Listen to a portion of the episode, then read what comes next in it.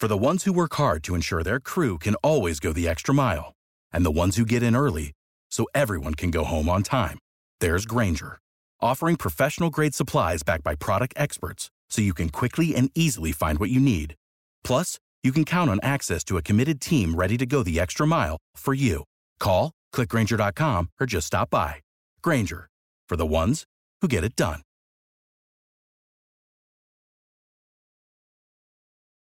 Every team, every topic, everywhere.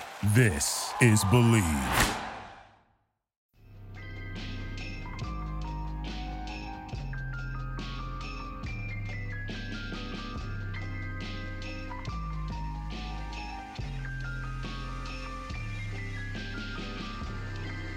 Welcome back to the Believe in Indianapolis Colts podcast, everybody. We are your hosts, Jake Arthur, here alongside Zach Hicks, and we are on the Believe Podcast Network, the number one podcast network for professionals. Do you believe? Never miss an episode of the show by subscribing wherever you listen to podcasts. We'd also love it if you give us a five star rating if you're enjoying the show, and please review as well. Thank you for joining us, everyone. Luckily, every time a show drops, something is going on with the Colts, whether it's news, rumors, whatever. Something's always coming down the pipe. Uh, so we've definitely got plenty to talk about today. If you didn't catch our last couple episodes on the 2020 Colts offense and defense, respectively, you want to be sure to check those out. Uh, hey, number one sports podcast in Spain. Hey, yeah, we're we're hot, we're hot as hell in Spain, guys. We were like number the number nine football podcast or something. All eight legit. people in Spain who like sports. and it was weird because we were like the first or second one that was actually in English. So I was like, damn, I don't know who in Spain is listening to us, but keep it up. I like that. yeah. so today we're uh, we're gonna throw 2020 in the rearview mirror and we're gonna look ahead to the 2021 off season because that's all anyone online has been talking about recently. Uh, before we do that, let's go ahead and hear from our sponsor. The Super Bowl is here, and you can get in on all the action at BetOnline.ag. The Super Bowl is obviously one of the busiest betting days of the annual sports calendar, and we're going to be partaking in that heavy this year for sure. Tampa Bay, they're the first team in history to play for the title on their home field, and they're currently a three point underdog.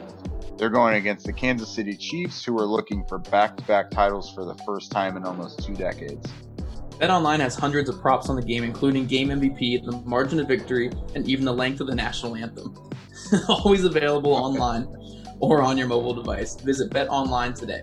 BetOnline, your online sportsbook experts. All right. So on the show today, uh, we've got Colts Cap Kyle from Twitter. Uh, he is the Colts salary cap expert. We'll go ahead and get you that conversation here shortly. Uh, but in the meantime, we're just going to talk about uh, the team itself, kind of run through some of the changes and some of the things that might be changing this offseason. Uh, first and foremost, the coaching carousel. My God.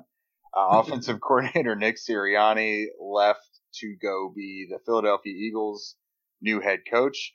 And he got roasted from his first press conference. But honestly, it was the biggest day of the guy's life.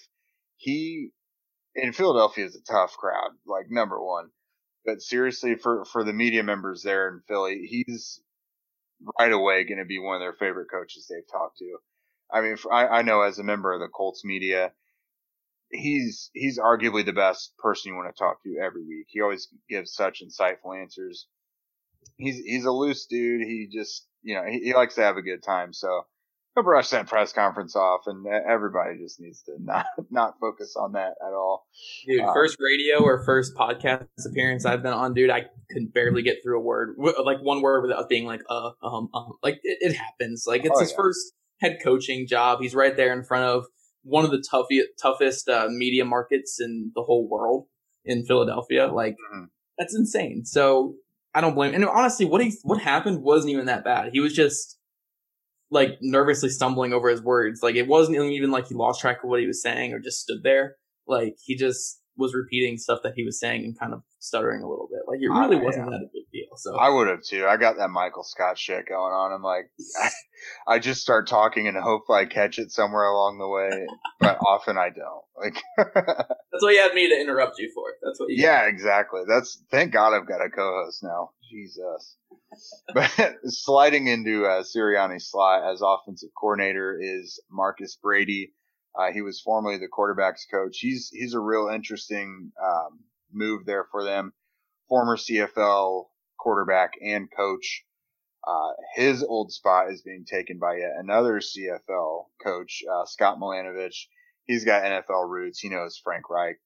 Uh, running backs coach Tom Rathman is retiring. Uh, apparently has wanted to the past couple years, but has been convinced to stay. Uh, he's been so good for, for the Colts running back group, uh, especially ball security, helping make sure that they're adequate blockers on third down, things like that. Uh, word is out there uh, from the boys at uh, For the Culture podcast that Scottie Montgomery from Maryland uh, might be taking that spot. They've been dead on all off season. Uh, kudos to those guys. There's been a lot of just total BS out there lately, and these guys have been nailing it. So uh, I'm going to go ahead and, and, trust what they're saying for now. Um, so yeah, that's new running backs coach. Jason Michael was the Colts tight ends coach he is out of there, uh, replaced by Clayton Adams, who was the assistant offensive line coach. He is being replaced by uh, Kevin Mawae, who I believe is a Hall of Fame center. Uh, he's made it the Hall of Fame, didn't he? Yep, drafted by Howard Mudd. Yeah, there you go. So he uh, he spent some time at Arizona State with Herm Edwards. He's now with the Colts, helping out uh, Chris Strausser, the offensive line coach. Kevin Patullo, who was the passing game coordinator, he's out of there as well, joining Nick Sirianni's staff. Uh, Press Taylor is now in that slot with the Colts. Jonathan Gannon, who is a very talented uh, defensive backs coach, he's out. Uh, he is the, I think, defensive coordinator with Sirianni now, right? Yeah, he got uh, he got that bump up to defensive coordinator. Yeah, he uh, he became a hot name lately. Um, Everybody wanted. yeah, there, there was a yeah there was a few teams looking at him for uh, defensive coordinator. So the writing was on the wall that he probably was not coming back to the Colts. Uh, James Rowe, uh, is that the, the reported replacement there for him? Yes, uh, it's official. He, uh, the, the Colts announced it, I think, two or three days ago. Okay. He's the official uh, defensive back coach there. Yep. And then assistant special teams coordinator Frankie Ross, he is now taking over as the special teams coordinator in Houston. Uh, so you you are someone who usually knows a little bit about every coach that comes through. Uh, what what's uh, what do you got on these guys that are joining the Colts? All right, so just going down the list, Marcus Brady and Scott Milanovich, obviously CFL guys. Uh, in 2018, yeah, no, 20, 2017 or 2018, I can't remember which one. Uh, they won the CFL Grey Cup with uh, Toronto Argonauts.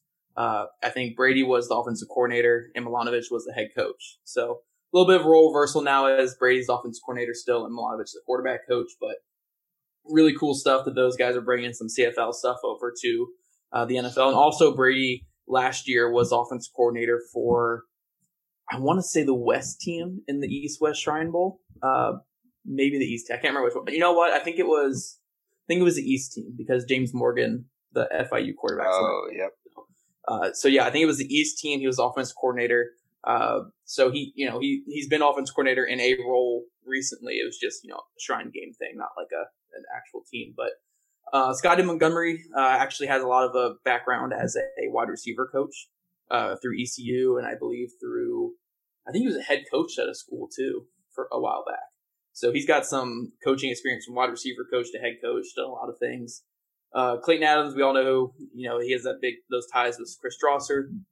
Uh, Strausser did a lot of the same things where when he was at Boise, he moved over to a tight end coach for a little bit, moved over to tight end coach, I think, with Washington for a bit. So he's kind of doing that, a lot of that career arc that, that Strausser did, which is really cool to see. Uh, Press Taylor is a guy that uh, don't talk to an Eagles fan about him. Eagles fans absolutely hate him. Uh, I don't think he's nearly as bad. I, I, think there was a lot of scapegoats with with the Eagles. You know, uh, Mike Groh is one of them, and then after Mike Groh got fired and came to Indy, Press Taylor became the scapegoat, and that's kind of how it went. Uh, there's a really nice interview with uh, Fran Duffy on uh, Eagles YouTube channel with Press Taylor. Uh, you can tell he's a really smart young guy, and honestly, it's not a huge role either. So there's no reason to get upset about this. I think just another good voice in the room that Frank Reich trusts. Mm. Uh, so that's a good one. Uh, James Rowe, though, I think is my personal favorite because I actually reached out to, uh, you know, for my prospect interview series that I do with uh, Stampede Blue, I reached out to uh, first team All American corner Shemar Jean Charles, who actually played for Rowe this past year at Appalachian State. Mm-hmm. Uh, really, really good corner, guys that you guy that you really want to watch in the draft. But he was talking to me on the on the phone the other day, and he was saying that Rowe is by far and away the smartest football guy he's ever been around. Like just in terms of studying film with these guys, like breaking down passing concepts, stuff that they've never noticed on film. He's great at doing that stuff with them. And then on top of that, he added that Rowe is one of the uh, just best people he's ever met too. Like he he actually got them all doing like finance stuff and and filling and like showing them how to fill out taxes and stuff. Like really just helping them become better men. Uh, was behind them when they had did this like unity march thing uh, with with that on the campus as well. Uh, just seems like a guy who's going to fit in perfectly with the culture with the Colts, and also uh, just a great coach overall. So uh, super excited about that. And also, he loves Kenny Moore just like all of us do. Uh, mm-hmm. I, I, asked Shemar, I was like, "Did he ever, you know, show you Kenny Moore stuff?" He was like, "Hell yeah, man! He showed me Kenny Moore stuff all the time. He talked about him every day. Like that was his guy stuff." Because uh, Rowe was also Kenny Moore's coach at Valdosta, Valdosta State back okay. in 20, uh, 2015. So he has a relationship with Kenny Moore. Uh, and then he brought that to Washington in 2017, 2018, Washington Redskins back then. Uh, and then uh, to Appalachian State in 2019. So he's a really smart coach, been around, uh, coached Kenny before. I think that was an A plus hiring right there. I think that's my favorite hiring uh, when it comes to coaches. But uh, I, I really like what they did with the groups. You know, I, I don't know too much about Scottie Montgomery. I like some of his background. Kevin Mawae is obviously kind of new into coaching. but a lot of these other guys, you know, getting picking brains from CFL, getting Press Taylor over, who has NFL blood and, and has been with a successful team in the past.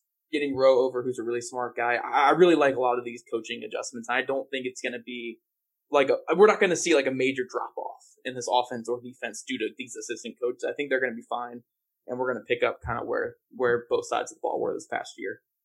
Yeah, a lot of those guys that have moved on were with the Colts two, three years, so they've left their mark on those players and in, in the building it's it's not going to be such a bad thing to get some new minds in there. So that yeah. that should help. And, and the one like, thing I want to add to about the Rathman thing, mm-hmm. people are getting really upset about Rathman leaving, and it's because the fumble thing, right? Everyone talks about Colts running backs have fumbled three times since 2018 or something. Right. I don't like. I get it. A coach can be on you about fumbling, mm-hmm. but at the end of the day, like a coach isn't gonna take the ball to your hand before every snap. You know, like right. Like yeah, he can instill in your mind that fumbling's horrible, but like I don't think that's a huge correlation thing to a running back coach to fumbling. Mm-hmm. Now, if you want to talk about the steps that Marlon Mack took from his rookie year to uh, 2019 and Nyheim Hines from his rookie year to now, perfectly fine. I think those things need to go to Rathman, but those are whoever they are now already. Like Rathman's already got them up to that level.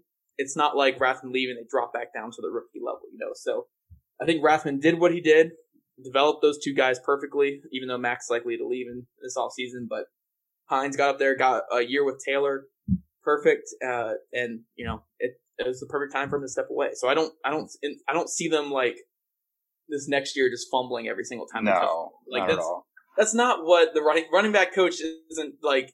yeah, he puts fear of God into them to to not fumble, but it's not like you know like they're it's not like that. You know, I don't know. I, I don't see them just you know having 20 fumbles this year because he's right. not that big of a change in my opinion. Yeah, he was a stickler for it, and he's instilled in them like what they need to know now. But I think it was important what you said. I I think something he's done best is take young guys and help them get to running with their instincts again because it, it's obviously so intimidating going to the NFL you just want to kind of follow what you're told by the coaches. You want to follow what the play says, this and that. I've I've noticed these guys developing into runners who actually use their instincts. Marlon Mack was night and day. He became a thousand yard rusher. Nyheim Hines, as you and I have talked about, has become a, an actual runner. He's not just a pass catcher. And then Jonathan Taylor, the first half of the season, just looked like he was doing what he was told in the second half of the season looked like a, just a completely different animal, running with his instincts. I, I think he's helped get those guys to that. So he, I think he's a good developmental running backs coach.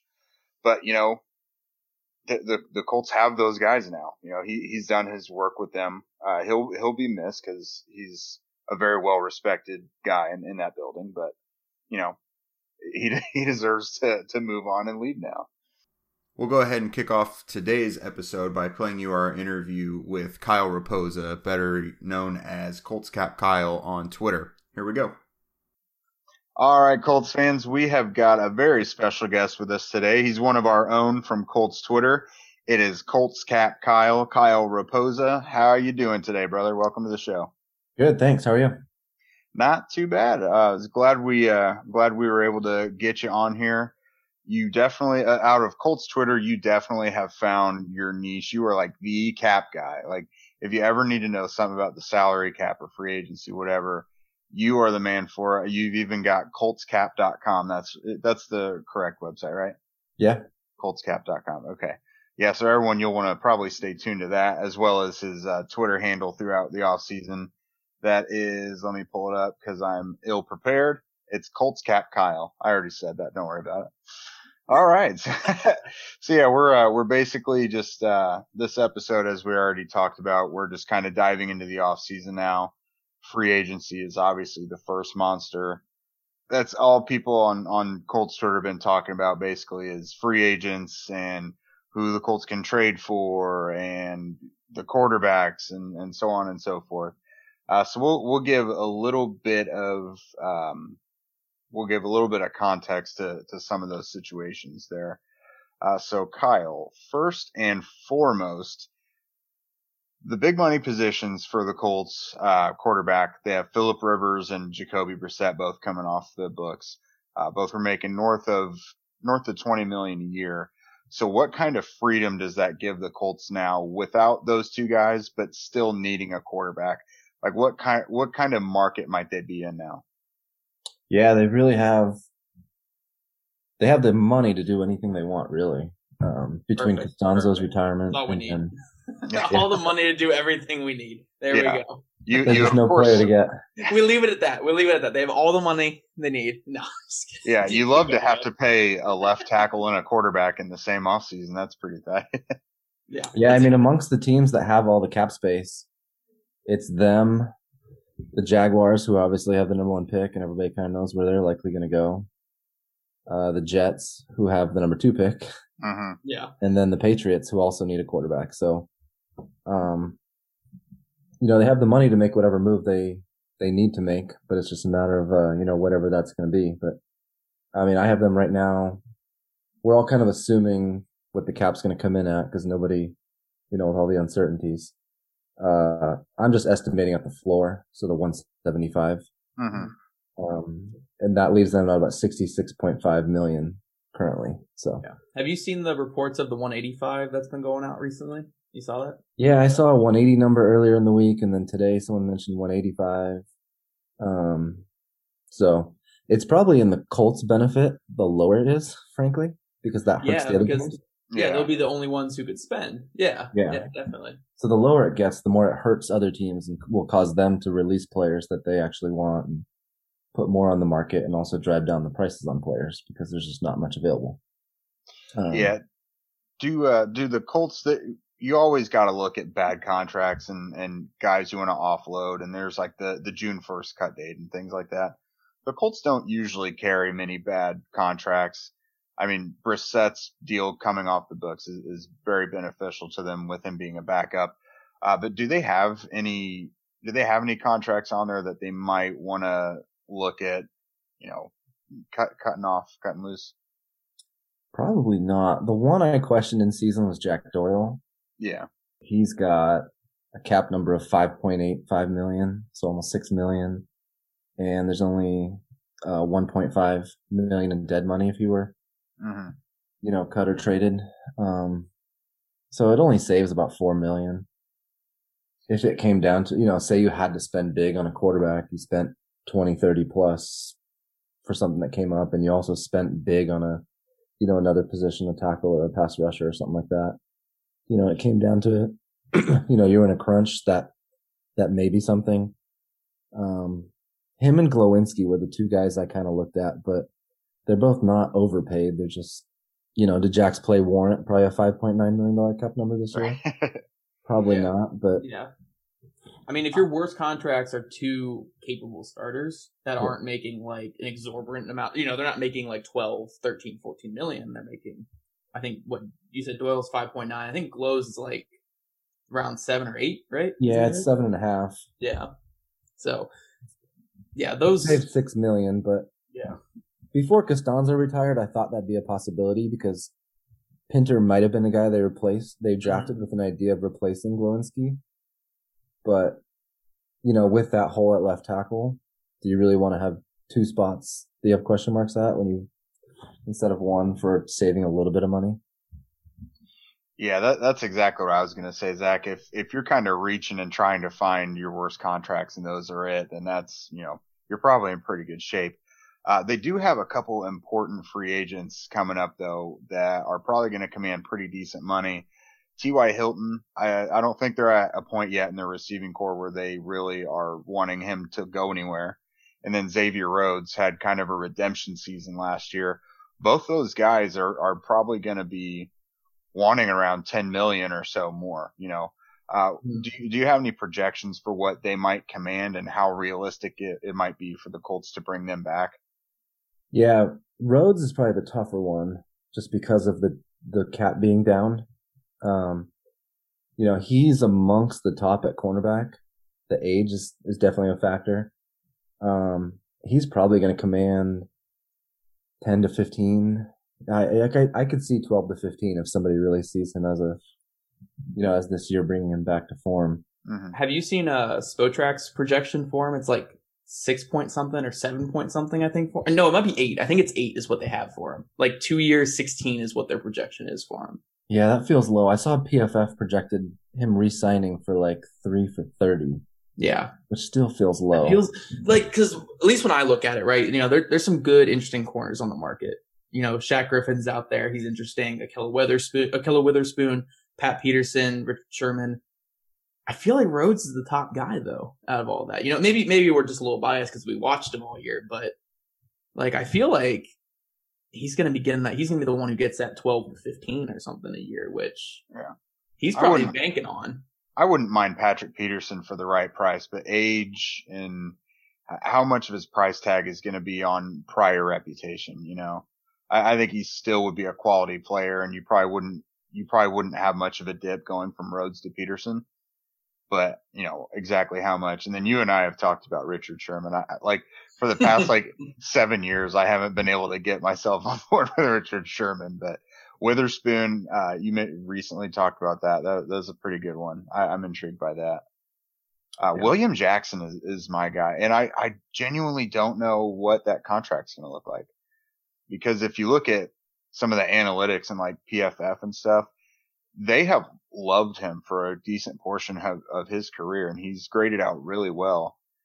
Um, but he's not, he doesn't seem to be projected to be one of those real expensive guys this offseason. And if that's the case, I would, I'd go right for him. Yeah, Yeah. there's a couple interesting guys, but uh, I know Kyle. I, I believe it's you, Kyle. That's been, uh, you know, just hammering the table for uh for T.Y. Hilton to come back all off season. I know you're you've always been a big T.Y. guy. What what, what do you think he gets contract wise this off season? I know it's a it's a loaded receiver group. It, it's loaded in, in Mhm. receiver this class.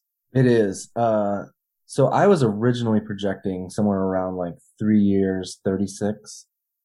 So maybe around 12 a year Okay. was in season what I was thinking. Um, and then after researching the class a little more and with the down cap, I mean, I think somewhere between 10, 11, 12 is kind of a fair number. Um, I think with him, as long as they give him a respectable offer, it'd be hard for not to see him coming back. I, I, I liken it a lot to like that last Wayne contract the year Mhm. Pagano took over, which was way lower than I thought it was. Thinking back, it was like three years for 18 million. Let's get Hilton for that. I like Yeah. that. Let's get. That'd be nice, but probably a little unrealistic. But yeah, I feel like as long as you don't give him an insulting offer and give him something that shows some respect for what he's done and is not like, you know, I think he knows he's not going to get 20 million like Chris Godwin's going to get, but Yeah. um, just as long as it's not insulting and it's a pretty reasonable offer, I don't see any reason why they can't figure something out. That's where I'm at too, because I think it was the 2019 season that he said he, only wants one more contract and he'd like to stay here. Obviously, now that was a year and a half ago, so who knows what has changed since since since then. But I agree. I, I think as long as they don't totally lowball him or tell him to you know kick rocks, that he'll they'll, they'll work something out. And I think he's loved so much in that building, they'll figure something out. You know, if if Yeah. they know it's just one more deal. I mean, look what they did for like Adam Vinatieri, for example. Um, like, so yeah, we uh again free agency. It's going to be an interesting offseason with all this. Are, are there any like bargain free agents? The, the Colts always get some of these cheap guys that wind up paying big dividends on the field for them. Do you have anyone circled like that who you think might be a little cheaper that might be able to perform at a higher level for them? I found a couple names out there that just kind of jumped out that fit similar to like guys that they've been after that fit roles. Um, one was, and these are like, you know, lower end guys, kind of like your Denico Autry when he came in or hmm they're probably going to come even cheaper this year just because of the lower cap. Um, some of those names were Jalen Mills, who split between corner safety. They've like some hybrid guys like that. Mhm. Um, I think he did, what did he do? He was split, went to safety this year and played corner previously. And he was with Reich and Philly there for a bit. Yeah. So there's that connection. Yeah. Um, one that stood out was, uh, Trent Murphy, kind of a larger defensive end type. That's a good one. Yeah. If they can't get Autry back, that's a good one. Like, Yeah. Yeah, he's still, he's still similar to that role. hmm Yeah, I covered Uh, him for a bit in Washington. He's he's a powerful dude, and although he didn't really play too much there in in uh, Buffalo this this past year, because I think they had Vanessa and all those other guys that came in, like he'd be a good fit here for as like a a base starting defensive end. You know, Yeah, I feel for like I've heard those sides. I, I feel like I've heard buzz with Murphy before in previous free agent stuff. yeah, That would make sense.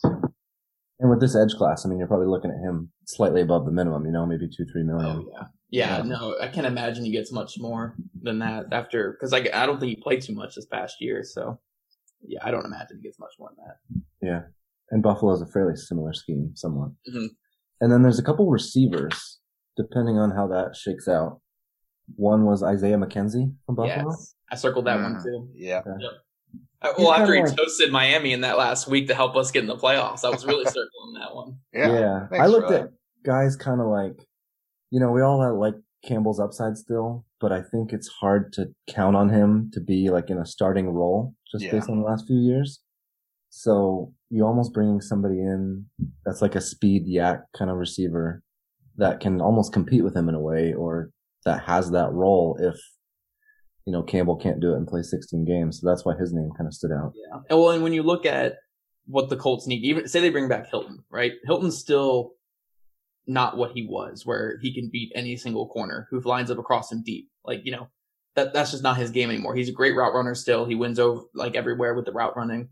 Uh, Michael Pittman can get down the field, but he's not uh, what I would call a speed demon either. Marcus Johnson's now with the Titans. Uh, they don't really have that that deep threat unless you know Campbell becomes what we hope. So getting someone who's like Isaiah McKenzie, who's a burner, like an absolute burner, a great speed guy, uh, would definitely be huge for this offense. They, they need they need more speed uh, at the receiver position. They got the speed in the running backs. They don't really have that with the receivers right now. Absolutely. And with J- with Jim Irsay saying pretty similar uh similar sentiments, I think that's going to get done. when Yeah, when it when it comes from the top, I think that means it's going to get done. Yeah. Um, there's one other I like too. That's kind of had a, a lesser role than he kind of deserves, I think, over his, his time there. Mhm. And that was uh, David Moore in Seattle. Oh, okay. I thought you were going I to say like- John Ross when you were I saying, that. but yeah, yeah, David Moore. I like that. David Moore's Yeah. a good one. He's always been a favorite of Russell Wilson, just never been a big part of the the game plan. It seems. Yeah, and they're pretty stacked there, so I thought he might be someone that could hit the market and probably not get top dollar with the the receivers that are in free agency, and it could be a bargain there. Yeah. Yeah, that's not bad. That's that's a potentially interesting one there. We, we've talked about it before. You mentioned it with with Campbell. I think they love what they have in him, but they just can't count on it. Like I think it would be nice if he pans out, but they have to move forward without putting their eggs in that basket. Yeah. And- I got one to throw out as well, though. I got one to throw out for you guys. Um, we know that Ballard, when it comes to offensive linemen, he loves freak athletes, like just absolute freak athletes, big guys. Um, I would say keep an eye on Roderick Johnson from from Houston. Uh, absolute oh, yeah. freak athlete, huge size, uh, gets out in space really well. I think his size is comparable to like Ronnie Stanley and stuff like that. Um, but he was their swing tackle the last two years. But like you know, he's not an elite player by any means. He's more of like that average left tackle. But you know, the Colts want to go cheap at offensive line because I know Kyle's been talking a little about this on Twitter. Uh, that you can't pay everybody on that offensive line top dollar. You know, you can't have Kelly making the most center money ever. Then you have Nelson coming in making the most lineman money ever. And then you have Braden Smith going to make the most right tackle money. You can't go and get like a Trent Williams on top of that. You know, right. I know a lot of people, a lot of people are saying Colts go get Trent Williams. No, doesn't make any sense to me because you're, you're going to be paying everybody else. You, we, we saw with Jared Veldheer and Will Holden, you know, for two and a half games last year that you could put an average guy there mm-hmm. and be fine. And I think Roger Johnson's that type where he's he's a good run blocker. He's a powerful player. He does have some lapses with his footwork in in pass protection. That's why he's not going to be much more than maybe like two or three million dollars a year at best. Like that, that's like an absolute best contract for him because he's a swing tackle for the Texans. So he's not going to get a huge contract. Mm-hmm. I think that's the type of guy. He's a younger guy, athletic, big, physical. Uh, I, I think it's the type of guy where you could put him at left tackle for at least a year see what you got. He's next to Quenton Nelson. You can give him some help on the edge like they did with Braden Smith in 2018. I, I really like that fit. I, I, haven't heard anything. I don't know if that's going to be someone they go after, but I really like that fit. And I hope they go after, you know, a cheap left tackle type that can at least be a decent swing if they need him to be. Yeah, I, I kind of thought the plan might be to sign a veteran free agent who they would feel safe starting uh, during the year if they couldn't find someone in the draft they were ready to plug and play, which, you know, who, who that that's such a crapshoot finding a tackle you want to start right away. Yeah. You another know, guy too at left tackle. I know I keep cutting you off here. Jay. Oh, you're good. another, another, guy at left tackle too. Uh, if we're going to go for actual ties with coaches and stuff, if if the cap is at 175 or even lower than that somehow, but that's going to be the floor. I think 175. Uh, and teams like the Bears and stuff are tight against the cap we could see them cut like a Charles Leno Jr. I think is his name, their yeah. their left tackle. Mm-hmm. He actually played for Strausser at Boise back in the day, long time ago. But he did play for Strausser at Boise. He's been a very solid tight end his whole or uh, a t- tackle his career. Not not great by any means, but that's going with what you said there. Getting a veteran who can be adequate. I mean, Leno fits that bill perfectly. So if he gets cut, that's definitely a guy that I would keep an eye on. I think that could be a very easy target for them. Yeah, I think that'd be kind of a modest signing. Like a lot of people know that name, but he, no one's ever going to bring him up as like the upper echelon. And I, I think if you're even looking at flashier, it, flashier on the cheaper side, you're probably looking at like Russell Okung or Alejandro Villanueva, who I don't, I don't know would ever leave Pittsburgh really. But man, if you watch any of Carl Lawson film last year, mm-hmm. Ian Villanueva was horrible. I don't know how he did in the other games. He, he did good against Justin Houston. Right. I feel like I've always seen Villanueva do well, but I mean, Carl Lawson like, is someone we've talked about. That that's like our darling. Hits. I think he gave 11 quarterback hits in two games against Lawson this year. Jesus. And like, I found one other. I found one name that kind of stood out in looking up some other ones. So Tampa only has uh, roughly 11 million projected under the cap, mm-hmm. but they have Godwin and Shaq Barrett to sign. Shaq Barrett's an interesting one. Bring me Shaq Barrett. That that was another name rumored after he was leaving Denver. Yeah. A lot of a lot of people wanted Shaq Barrett here to see, hey, maybe he can develop, and then he did go to Tampa and exploded. So yeah. now Wasn't that he has exploded, he was, small? was he small? He, he was hurt. He was hurt a lot in Denver too. I think. Yeah. Yeah. Yeah. Um, but a possible tackle. So if they were to re-sign those two guys, um, who knows what their plans are? But uh, a big cut candidate of theirs is Donovan Smith. Mm, yeah. Ooh, yeah. Like he has it. he has a fourteen million dollar contract with no guarantee. Yeah. So if they needed to clear cap to bring in to keep Godwin and Shaq, that's a possible because there's not much there for left tackle. Um, but if a guy like that got cut, I mean, you're probably looking at a modest I don't know, one year, six million, seven million, maybe something in that range. Yeah, he has flashes of good, flashes of bad, but that's all you need on this Colts line. Like honestly, right. I will, I'm a huge offensive line guy. I love offensive line play. I'll always stand for getting good offensive linemen, but you don't need it right now, and you can't afford. You can't. You don't want to pay for. You don't want to use all your salary cap up on just the offensive line when you're already going to be doing that here with three guys for the foreseeable future. So.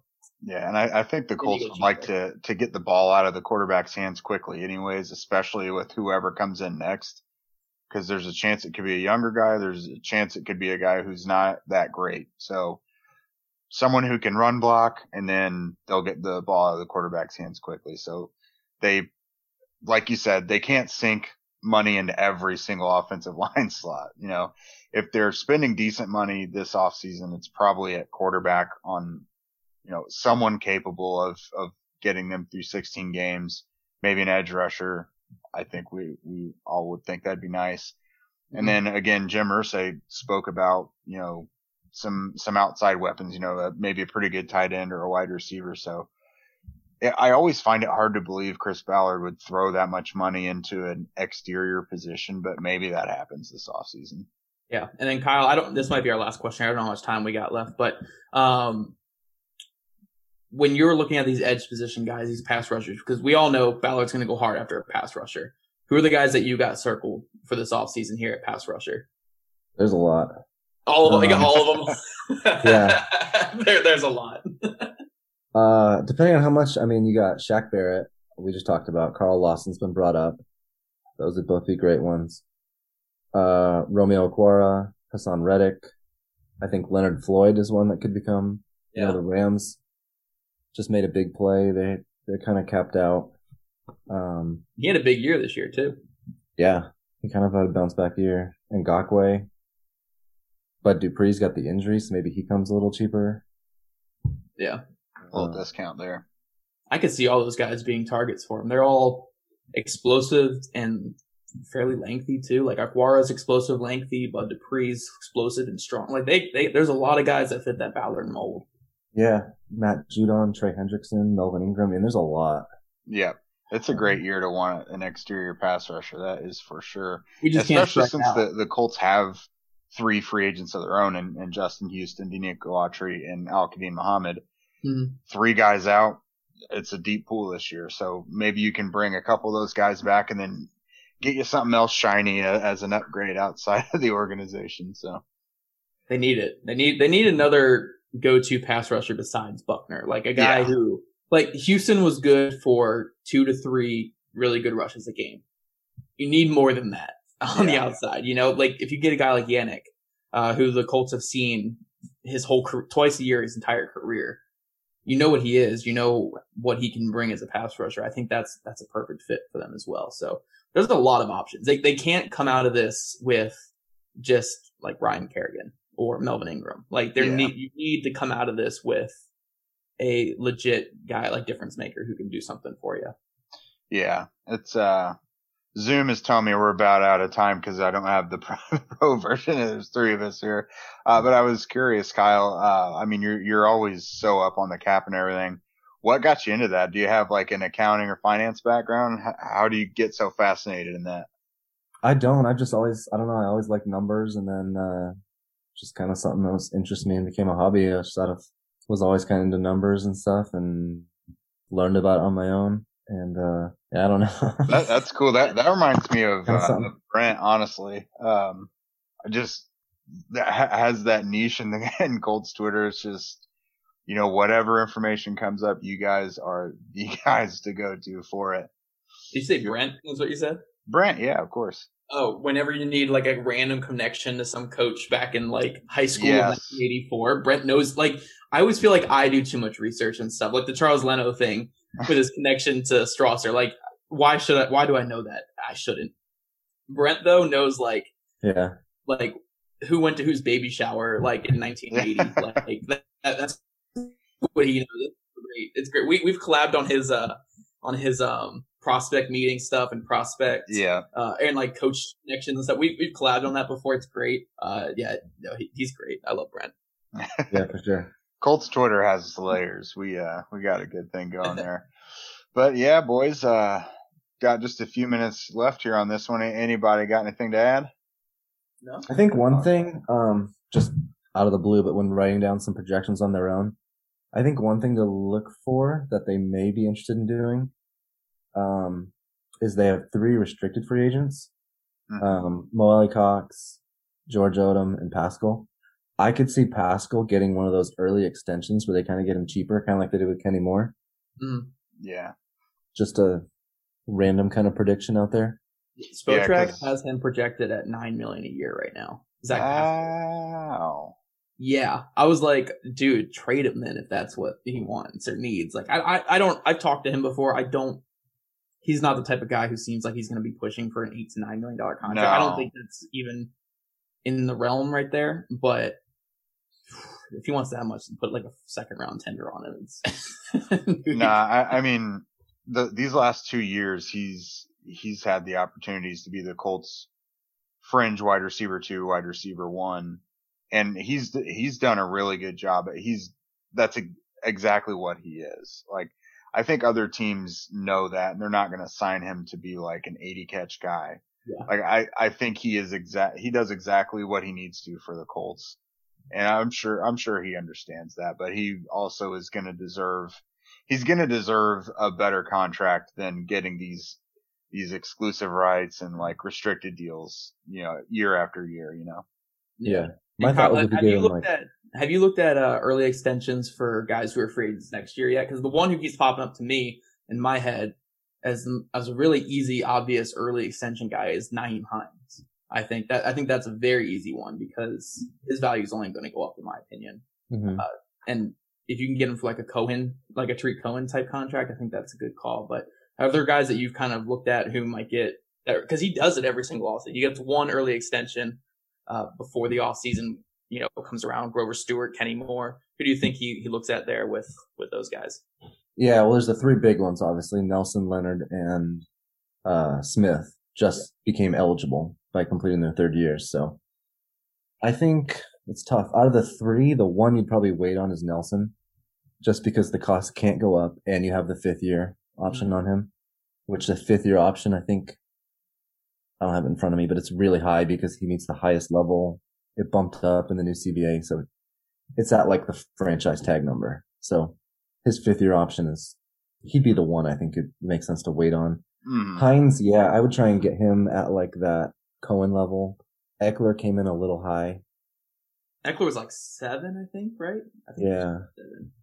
I believe. I I don't have the numbers in front of me, but I even remember thinking Ekeler's was okay for the type of back he is. But if you can get Hines in that sweet spot of like four to six a year, like that's real solid for what he does. Cause he's, he's their, their going forward, he's their change of pace guy as well, along with being their pass catching back. Yeah, for sure. That one makes sense just because it's, it's not exorbitant and he's a, he's the kind of guy I think they want to keep around. Yeah. Um, and then you kind of have to get one of at least one of Smith or Leonard done, just because you only have one franchise tag then if yeah if one of those drags on. So you kind of have to play it out that way. But I think there's no doubt those four all stay eventually. Yeah, I don't see any of them going anywhere. Like maybe if Leonard won something extremely high, maybe, but he's going to be the he's the, the face. One. He's like one of the face of the franchise. Like it's hard to just let that go. So no, you can't. It's be a but... really expensive next couple years. That's for sure. yeah. Hopefully, we get Trey Lance in the draft. We'll talk about that in the other parts of the show. Yeah. Let's get Trey Lance or Justin Fields in the draft, and then we won't have to worry about money anymore because we got a rookie yeah. quarterback. Exactly, rookie deal. Well, yeah, it's uh, it's ticking down on us. So before it cuts us off, I'll go ahead and cut us off for us. Thanks again for uh, joining us, Kyle. Everybody, I'm sure you already are, but you want to follow him on Twitter at ColtsCapKyle and check out his website, coltscap.com as well to stay up to date on all the Colts salary cap happenings. Thanks again for joining us, man. Yeah, thank you. Angie's List is now Angie, and caring for your home just got easier. Whether you need help with routine maintenance or a dream remodel, Angie makes it easy to see reviews, compare quotes, and connect with top local pros who can get the job done right. Plus, you can see upfront pricing and instantly book hundreds of projects no phone tag, just the work you need done at a time that works for you. Angie's got your to do list covered from start to finish. Book your next home project today at Angie.com. That's A N G I.com. Thanks again to Kyle for his time. And now, with that wrapped up, Zach and I will go ahead and take a look, uh, kind of each position and what that might look like this offseason. So yeah, as as much as entertaining as as uh, talking about coaching is, we'll talk about players now.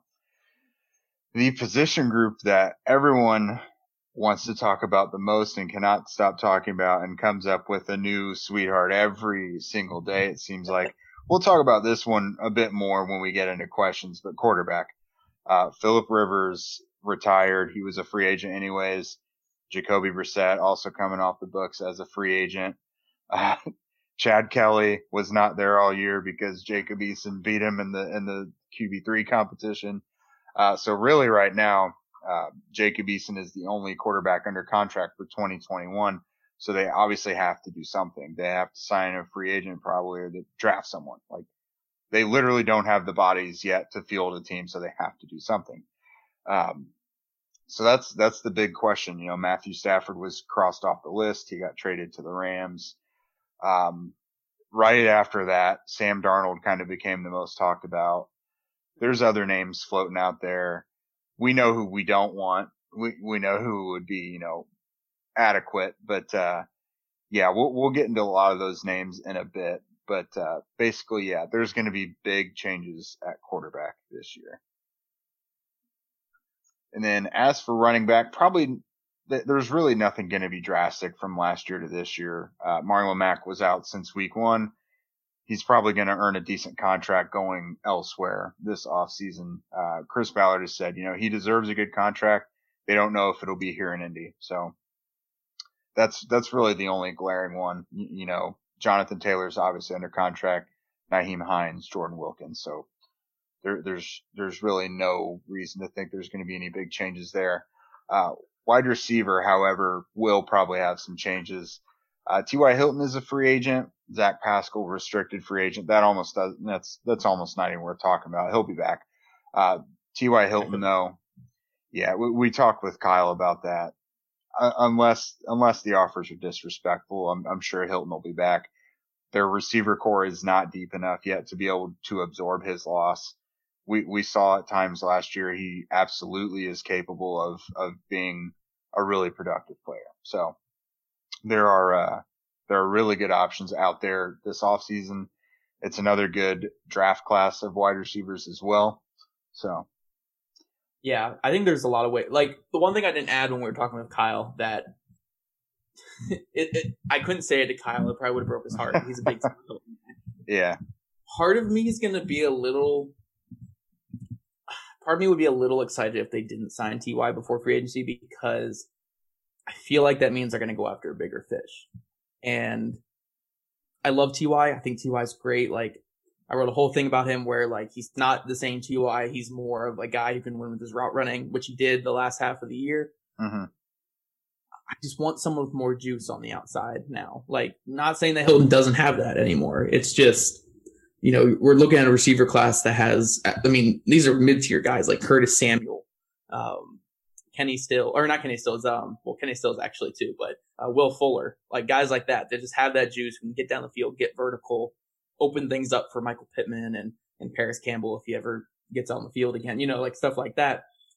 So, you know, I feel like if they don't bring him back, I won't shed a tear about it. You know, like I feel like there's going to be a plan to get another like a younger, more explosive guy, you know?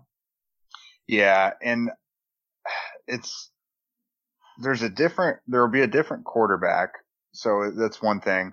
Well, yeah, that's what it all depends I, on. That's that, I mean, like yeah, I, I just don't think there will be the, the if they don't resign him. I don't think there will be this pressure to force chemistry with him. Yeah. Like that was such a big storyline for a while with with Rivers and Hilton. I mean, th- think about the things we were talking about with Hilton the first half of the year. You know, that would alleviate that pressure to even have to talk about that. I mean, yeah. not that you don't want to see Hilton back, but if you sign him for what 10 million, you're probably not getting someone for 15 plus. You know, mm-hmm. so that that's that's a little tricky because uh, they, they they do need to add weapons. Uh, we were just talking about wide receiver, but tight end as well. Trey Burton's a free agent. Uh, I think he did well in his role, but I mean, is that role worth re-signing. You know, you, you could you could luck into a pretty decent tight end in the draft. Or there's guys Hunter Henry, Jonnu Smith, Gerald Everett. There's quality guys out there in the free agent market as well. So that'll be interesting to see. They they basically just need their stretch tight end role filled. Jack Doyle's Jack Doyle. Mo Mo can make big plays, but he's not a fast guy really by any means either. He's just he can make the big athletic catches that I honestly Jack can kind of make those too, but Jack's the chain movers, he's the blocker, but they, they need that they need that guy capable of some YAC and maybe stretching the field a little bit. But who knows if that will be Burton. And for the first offseason since 2018, uh, the offensive line is going to look different because Anthony Castonzo has retired. We've, we've talked a bit about that with Kyle and, and on previous episodes about, you know, what they can do at, at left tackle. It's probably not going to be a big name guy. It's, it's probably not going to be, you know, Trent Williams. At his age, he's still got plenty of football left. So they won't, they just won't be able to afford that with the other guys they have to pay. Williams um, gonna get paid. He's gonna get like yeah. He's been waiting for this free and he sh- and he should. He he's been waiting yeah. since like 2014 for this free agency. Like he yeah. is ready. He's trying to get out of Washington forever, and I think he got to San Fran on a trade. Is that right? Yeah, it was a trade for like a third rounder. Yeah. I think they have the. I think Washington has San Fran's third rounder, but yeah, so he didn't I like mean, go through the free agent process and that. Yeah, I, I mean, with with even with even if it is 175 is that cap floor that we were talking about with Kyle, he's still going to want like over 20 million a year, and he's mm-hmm. probably going to get it. He's he's a top two or three left tackle in football. He's going to get it. Like I, I could easily see Jacksonville with all their cap space and getting Trevor Lawrence in the draft, getting Trent Williams for 20 plus million dollars a year and then he gets to go down to Florida with no no income tax and all that stuff too. Like I I, I this is a complete speculation, it, and I feel like it's gonna happen because it just makes so much sense. Uh, but yeah, uh, Indy fans who want Trent Williams, like I, would say there's maybe I mean there's a better chance of that than like Andrew Luck coming back, but it's not very. Ah, back. but I'm saying it's like a it's like a one percent chance that like if the market completely deteriorates for him and nobody wants him for some reason, sure, he can get him here on a one year deal. But I, I doubt like it just doesn't make sense to me. Yeah. Now, some other big news is Le'Raven Clark and Chaz Green are also free agents. Oh, the, the big time extensions, both of them. Bring them back. Left and right actually, side. I feel like I'd be more inclined to bring back Le'Raven, but I don't want either back. Like, bring in a new swing tackle in free agency or low end tackle, like I talked about a few minutes ago with Roderick Johnson and, and other guys with with yeah. uh, Kyle there. Like you got to you got to upgrade at least swing tackle. They have to rebuild their depth at, on the offensive line, anyways. It's it's. Yeah. I think it's something Chris Ballard mentioned they would have wanted to do. They they'll probably look to rebuild the depth along the line, and that just may involve those two not being there. You know, they, I mean, uh, Chaz Green should not come back. Like, there's no reason for Chaz. They've Green. they've seen him play. Like, he's like 32. Like, you know yeah. what he is at this point. Like, Ex- exactly. You're you not developing Chaz Green at this point. yeah, and let's and Raymond Clark also has the Achilles, so that that is what it yeah, is. And he's so. like 28. Like, yeah, and, and it was this was supposed to be a big season for him, so it's just yeah. Um, but yeah, if if they again if if they want a nicer veteran, you know, Russell Okung, Alejandro Villanueva, they'll probably be a little more expensive, but you know those guys can play. Um, yeah. Who knows? They they they they gotta they gotta make sure they can get through 16 games, and they don't know who their quarterback is yet. So that that'll be another I mean, interesting one to follow. When we talk about all these free agent potential stuff, like especially with like receiver and even offensive line, a big draw is going to be whoever that quarterback is for the Colts. Like, yeah, like for instance, Allen Robinson is a free agent. I don't I don't expect the Colts to sign him, but I feel like he's not going to go to another place where he doesn't have a quarterback. You know? No, no, that so, man deserves yeah. the world. yeah, yeah. So if the Colts send him to Green Bay, please. somehow, somehow. But yeah, if the Colts bring in like an Andy Dalton type quarterback, I'm not saying Andy Dalton in particular, but a type like that, Mm-hmm. What big name receiver is going to want to play with that? Even T.Y. Hilton, like T.Y. Hilton loves it here. Why would he want to spend his last two or three years playing with a, uh, an Andy Dalton type quarterback when he can go to like Miami and play with an intriguing young quarterback or, or some, or Green Bay maybe and play with Rodgers? Like, you know, like a lot of these signings that we're going to eventually hit on here in the questions or with Kyle, that we talked about with Kyle really depends on what we do at quarterback. Anyways, the defensive side of the ball, this the inside's probably not going to look so different, but you know you got uh, free agents with Justin Houston, Denico Autry, and Al-Quadin Muhammad. Uh, realistically, probably not all three come back. Um, I, I, think I saw somewhere that Houston is unlikely. Uh, yeah. They'd probably like Autry and, and Al-Quadin Muhammad for the right price. Um, but it's a, it's a deep class of edge rushers this year. Shaq Barrett, Von Miller, Carl Lawson, Melvin Ingram, Yannick Ngakoue, Bud Dupree, Romeo Okwara, Matthew Judon. It would be hard for them not to come away with a quality pass rusher. You know, um, yeah. I, I know that's something you're interested in for sure.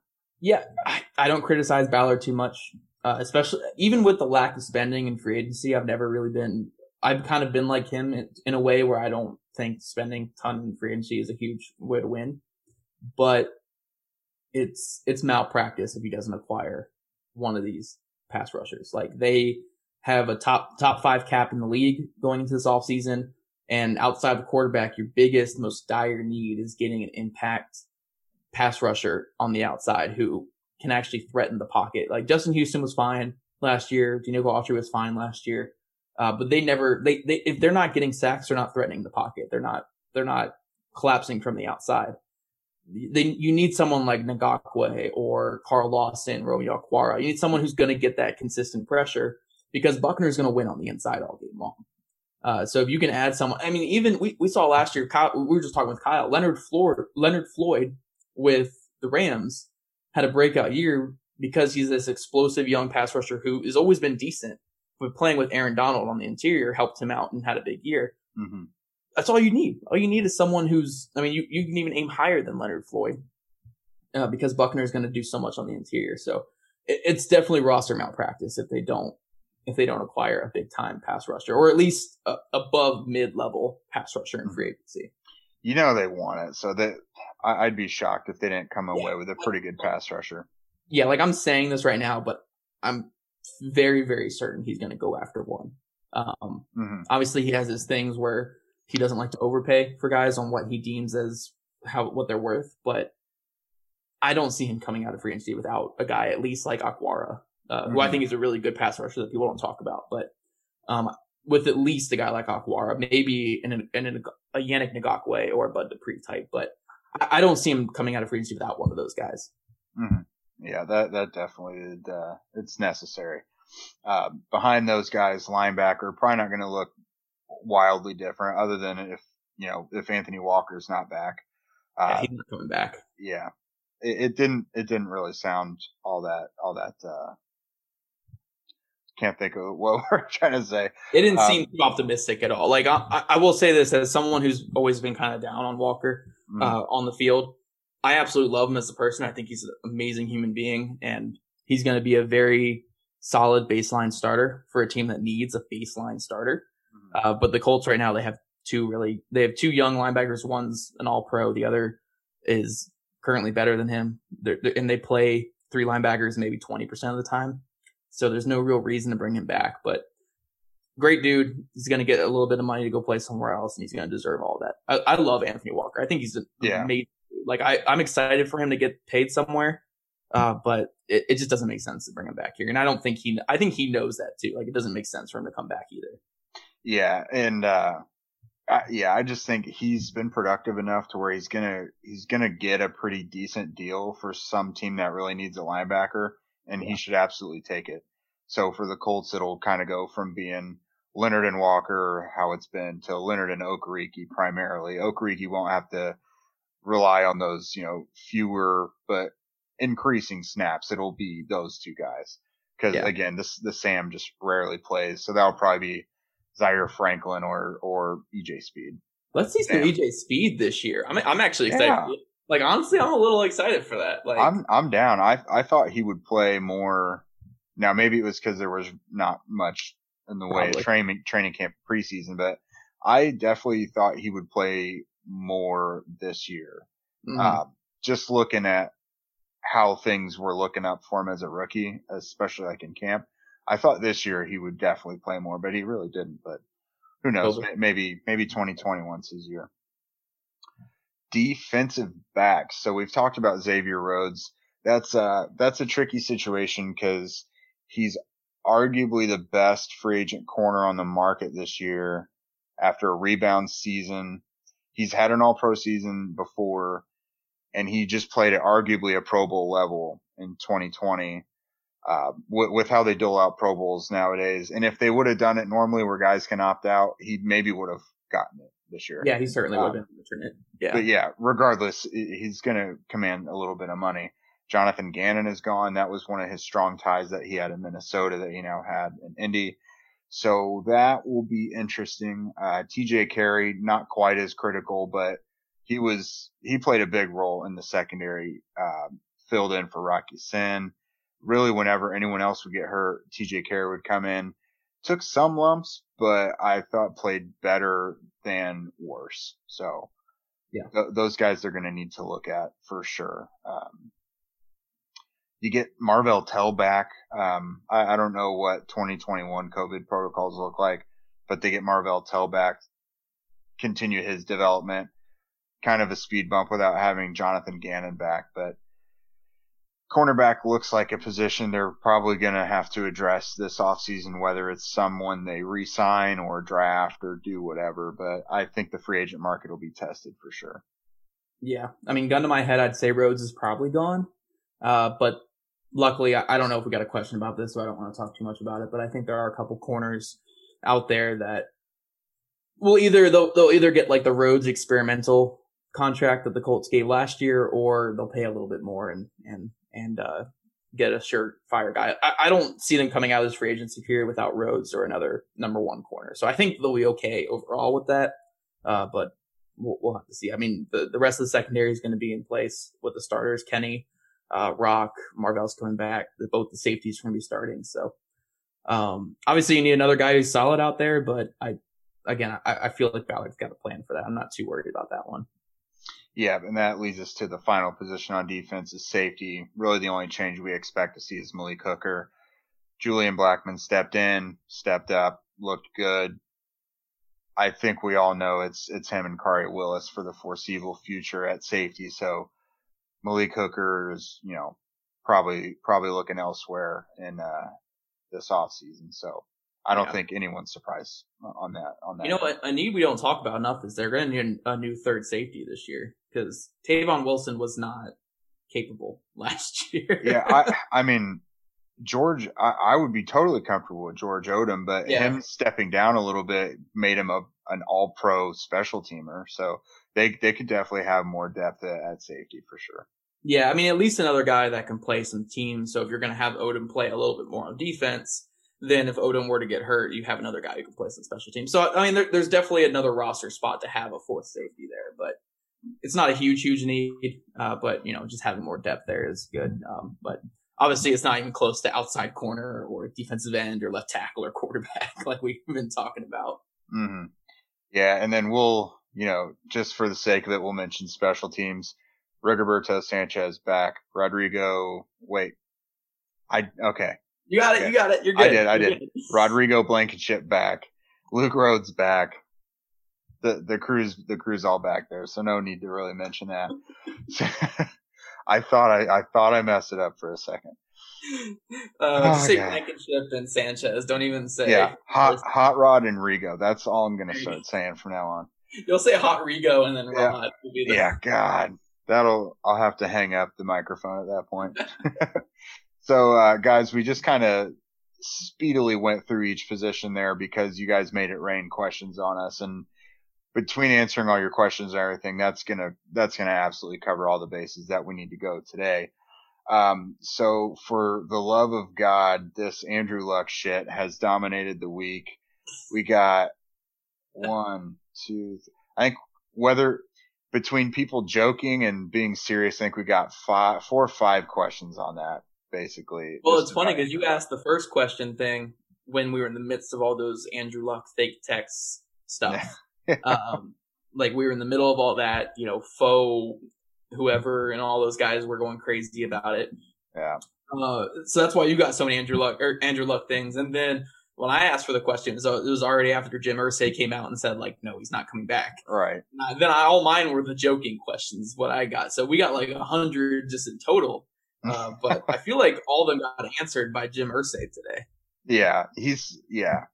So how Andrew looked in that video with Jacoby was he was very disheveled. he's very very hairy. And then Jim Irsay said uh, he's more retired now than he was a year and a half ago. That's all I need to know. And just, it's one of those things like let the guy go. Like, sorry about that buzz right there. That was oh, I didn't hear nothing.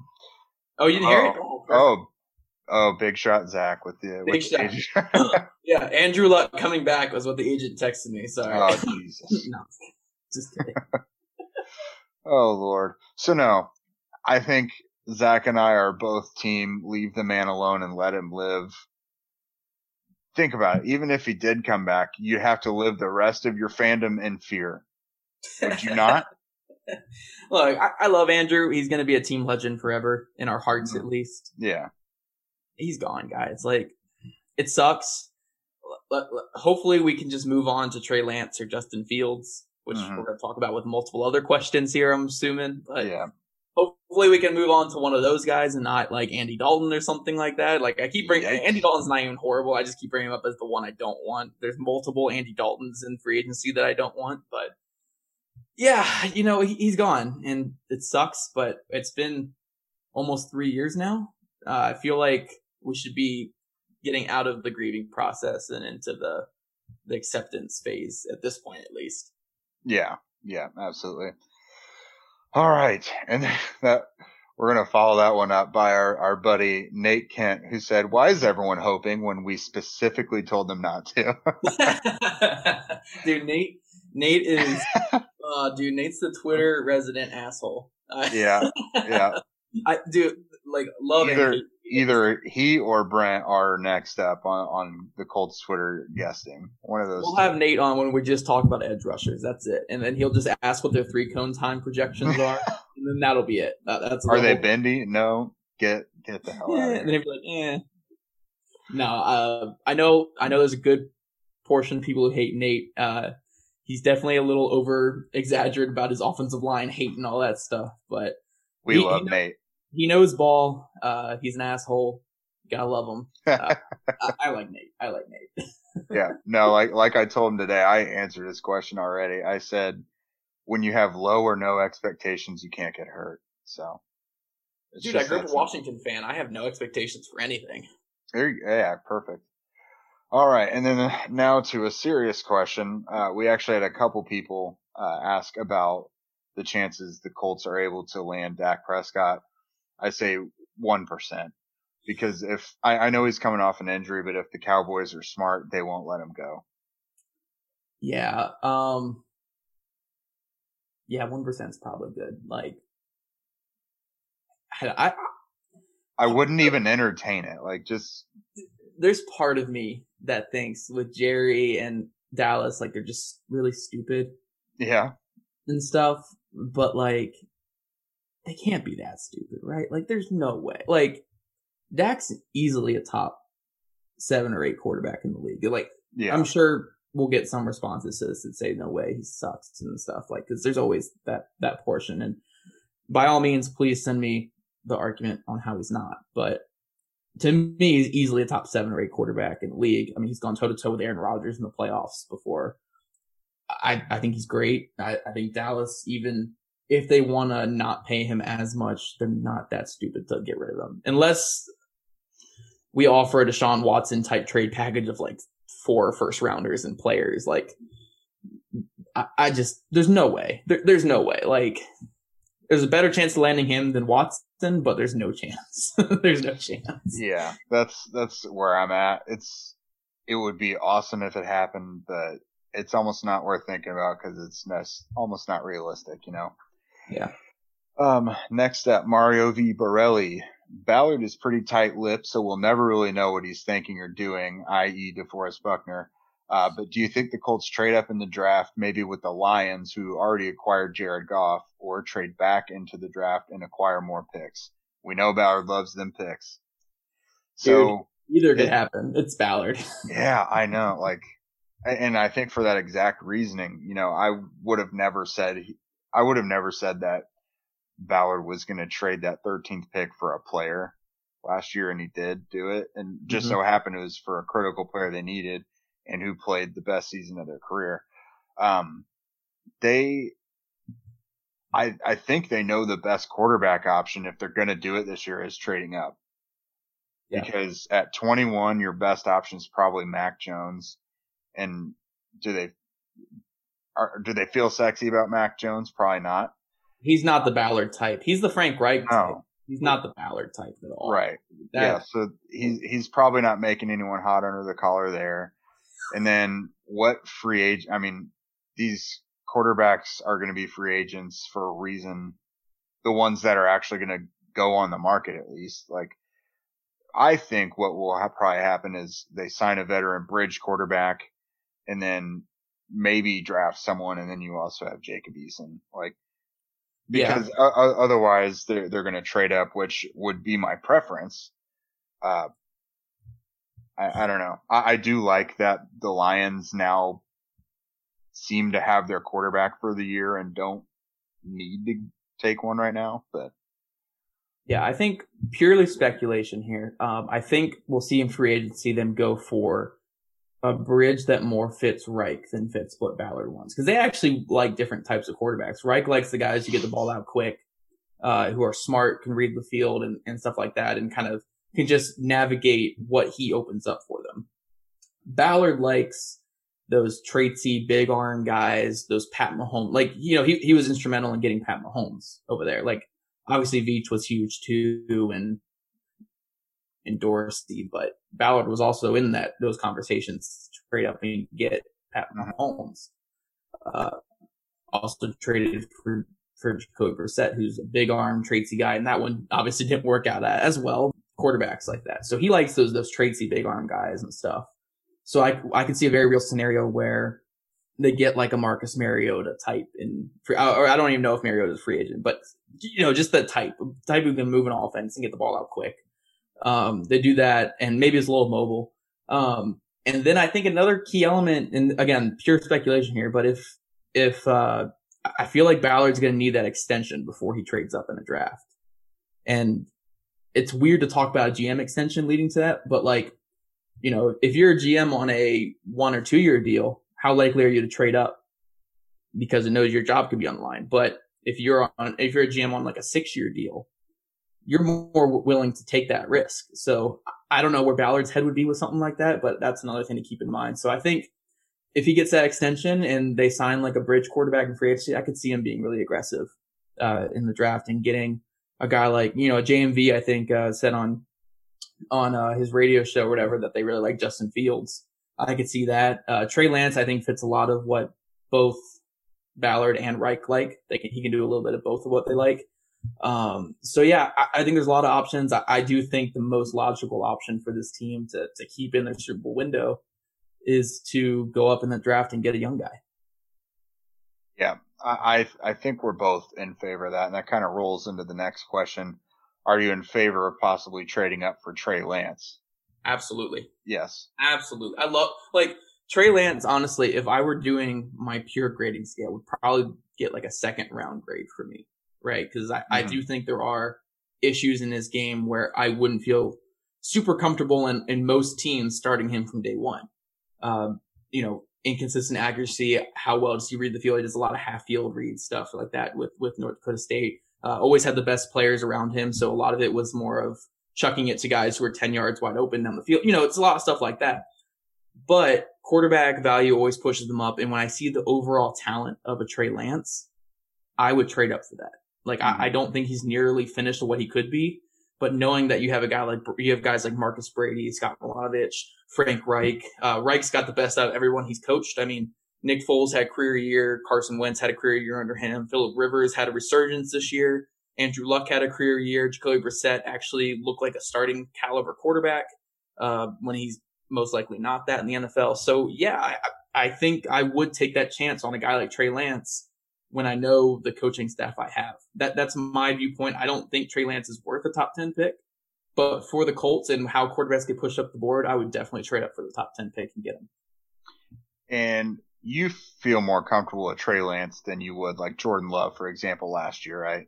Yeah, yeah. I, I like Jordan Love, but I, I, feel like when you look at Jordan Love's film, there was a lot more inconsistencies and a lot more misses, where a lot more easy misses and stuff. Where it's like, okay, we really need to like revamp everything we have with this guy. Mm-hmm. The talent's there, but you have to revamp a lot of it. And Jordan Love's a guy where I would have said you had to sit for one year, like you had to, like, and that's kind of yeah. sitting him.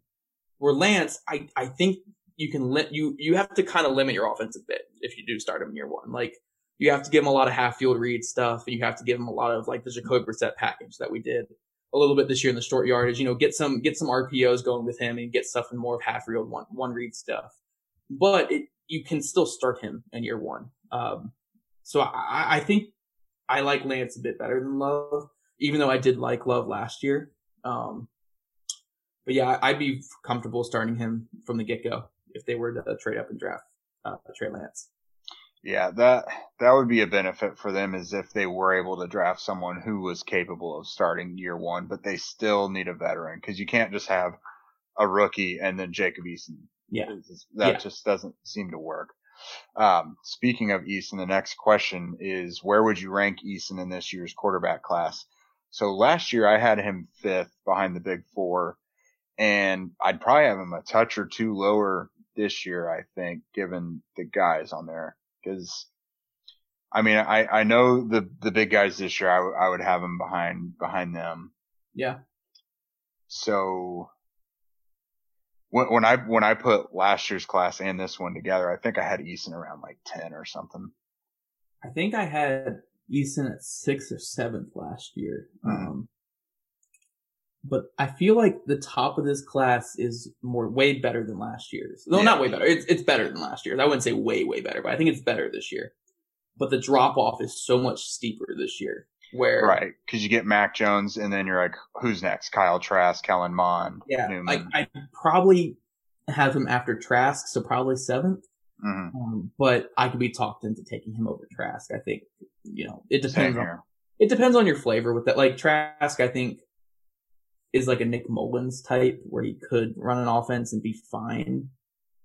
But how high is that potential really? Where Eason, it's more volatile, but could is pro- like could be better, much better than what Trask is. So I, I could be talked either way, but I'd certainly take Mac Jones in the top four over him for sure. Yeah, that's kind of where I was. I uh I sat him for sure behind Mac Jones, but I I haven't watched enough quarterbacks yet otherwise to, to make that determination for sure. But yeah, it's, uh, Eason is adequately placed. Uh, let's see. The next one. What is the biggest weakness in Jacob Eason's tape and is it correctable? So for me, the thing that, that I was most worried about watching him last year was, uh, just him under duress. Like, when you rattle him and when you literally put pressure on him, it's like his game collapses. Yeah. And that just can't happen. Like you can't have a guy whose game disappears if he's getting pressured. Cause like any, any good defensive coordinator can dial up pressure and find it somewhere during a game. You know, like, is it correctable? Um, I'm, I, I don't know. I think it takes a lot of time and experience to correct it if it does, if it is. So I don't know. That's it's a really tough spot for this year, honestly.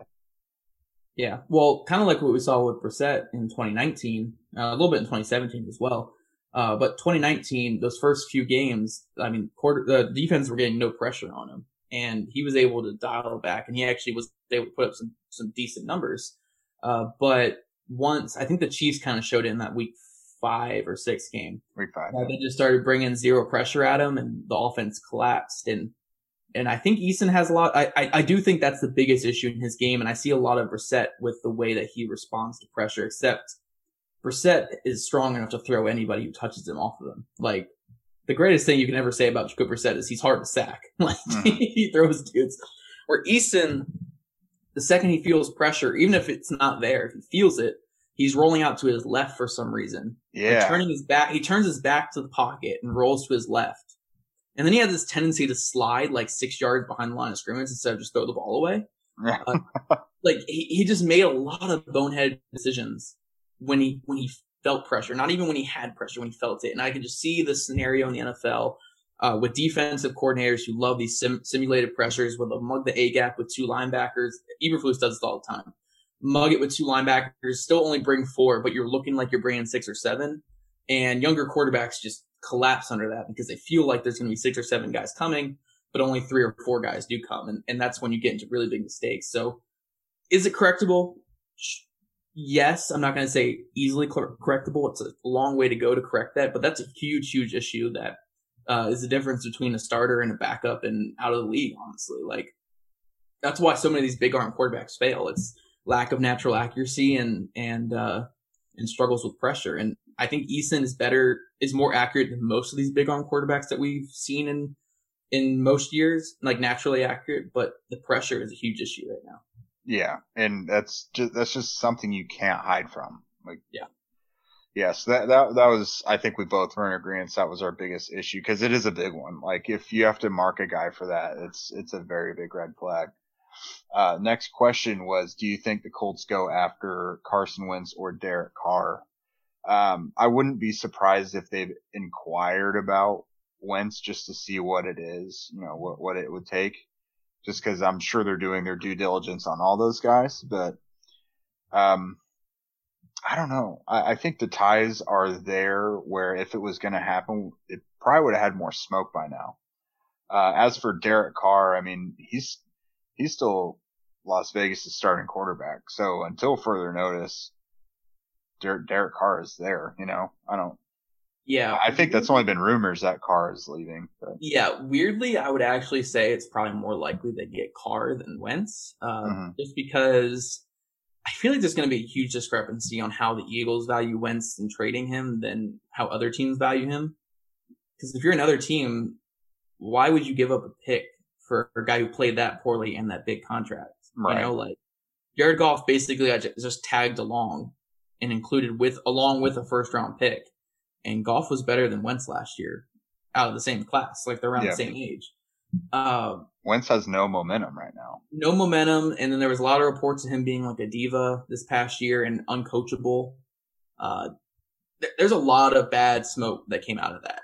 Uh, yeah. Where Carr, you know, say what you will, he, he's a very conservative quarterback. Uh, you know, we've seen him throw the ball away on fourth downs way too much and stuff mm. like mm-hmm. that, uh, which always drives me insane. But uh, he can navigate this offense really well. He's a really quick, accurate quarterback uh, who does have a good arm to get the ball down the field. I think he can run this offense really well. I, and you know, by all reports, he's actually a great human being too. Like I really do think he fit really well in in this uh, offense and in this team. So I think it's more likely they would inquire about him, but I feel like the price tag is going to be a little too high. I think if the Raiders were to move on from him, they want like two first round picks, which I don't see that happening. No. Where the Eagles, I just don't see it. I don't see Wentz getting moved unless the Eagles are throwing in a pick with him because there's so much bad smoke around it with a bad contract, with him being nearly 30 at this point. Like, how much fixable is that? I, I, I would really rather go after like a Fitzpatrick than get Wentz, and if they're not including a pick, because yeah, like what's the difference in my opinion? Like Fitzpatrick's actually going to play better than Wentz would. So I, I don't know. I, I'm not huge on the Wentz thing, and I, I'm I know I'm not big on many of these quarterback options out there, but Wentz is one I'm really, really low on. Yeah, I I'm not too big on Wentz either. I'd rather have Carr. And then, like you said, if they're going the free agent route where they don't have to trade anything, then of course I think Ryan Fitzpatrick is my favorite realistic option. Um, yeah, he's just the perfect bridge quarterback. Like, yeah, I mean he'll get he'll get this Colts team to nine ten wins. Like, yeah, you know, if you want to make the playoffs again, but I would rather go that than Wentz, if, unless the Eagles are saying, "Hey, we'll give you the second round pick as well with Wentz, which is that 38th pick." Mm-hmm. That gives me a better chance to trade up in the draft uh, without surrendering too much in the future as well, as well as have more ammunition overall. And then it, I don't care about Wentz at that point. Like all I really needed was that second round pick, you know. So That makes it more interesting for sure. Yeah, yeah. Like I would only literally trade for him just to get more ammunition to move up. Like I, I literally don't want Wentz starting. Like I don't. There's just too much bad smoke around that. Yeah, and from a head coaching perspective, if the rumors were true, where it was uh, the Eagles can only keep Doug Pederson or or uh, Carson Wentz, what ne- next head coach wants to deal with that? You know what I mean? Like. If if his if he got his last head coach fired, no other head coach wants to deal with that. Yeah, now, a coach that has a great relationship with Frank Reich yeah. too. Like Frank would be know, the I, Frank would be the exception, but like if I was any other team, I wouldn't want to mess with that. But but then even like think about Press Taylor's coming over from that situation. You oh, have yeah. a guy who literally can tell you what happened with with with Carson Wentz. That's so true. if the Colts don't pursue that, then you know there's something going on with Wentz. That's what I would. Yeah, that's what I was saying. Where if it was going to happen, I think the I think there would have been a lot more traction there by now. Yeah, you know, we've already seen a big quarterback deal done in the NFL, and the you know there, there's not the ties there between the Lions and Rams necessarily that there are between the Colts and Eagles. Like there's so much familiarity there. Yeah, I could see a super desperate team like the Bears doing something, but the Colts aren't super desperate. They they know what they're doing. Mm-hmm. We've seen it for three years. They have a great front office, a great coaching staff. They know what they're doing. They're not going to desperately, you know, throw a crazy trade together for Carson Wentz when they have all this information telling them not to. They're always going to do the sensible thing, even if it's a bad. If, even if they make mistakes, they're going to do the sensible thing. So, yeah, I I I don't see that happening, and I I honestly don't want it to happen. I don't think Wentz is fix, fixable at this point. It was a it was a truly awful year with a lot of smoke about off the field things with him in the locker room and stuff. So I wouldn't want that here. If if Philly's dealing quarterbacks, I'd rather have Jalen Hurts. yeah. Huh. Well, if they pick if they pick Wentz over Hurts, then I don't. Sirianni's coaching tenure is not going to last very long. Poor guy. Yeah. yeah. Okay. So the next one is there even a good solution at quarterback? It feels like the Colts are in a, a tough spot. There's nothing ideal this year. I mean, trading up, yes, if they can make it happen, that would be that's best case scenario. Absolutely, this is the year to do it for sure. Like they haven't really been in this scenario in an off season before, and luckily they're uh, they knew about it in January. You know, so yeah, I would say the best situations yeah. are if you can get Carr for less than two first round picks.